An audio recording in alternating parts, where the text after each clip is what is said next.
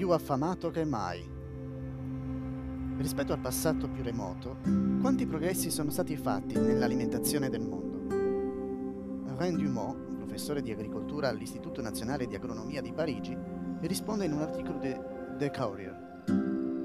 Il nostro mondo è impazzito. Anche se è difficile fare una valutazione precisa, sembra più che probabile che i paesi poveri siano in media denutriti come prima della seconda guerra mondiale.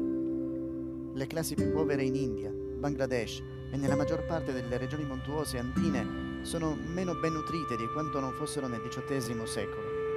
Se gli esperti non sono in grado di elaborare un programma coordinato progettato per fermare l'aumento della popolazione, allora ci troviamo di fronte alla prospettiva di una serie di catastrofi, la cui natura precisa nessuno può prevedere in questa fase.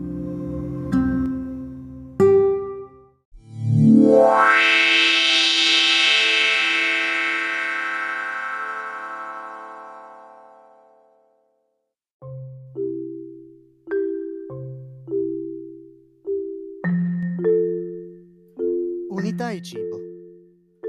Una ragione per cui molte persone non hanno abbastanza cibo da mangiare è la mancanza di unità fra le nazioni. Ma quanto si potrebbe fornire se non ci fossero divisioni nazionalistiche? Risponde un articolo di Bioscience.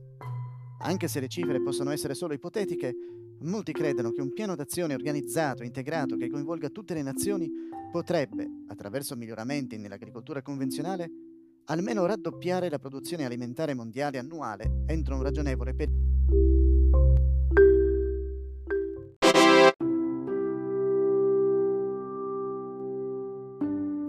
Polvere mortale.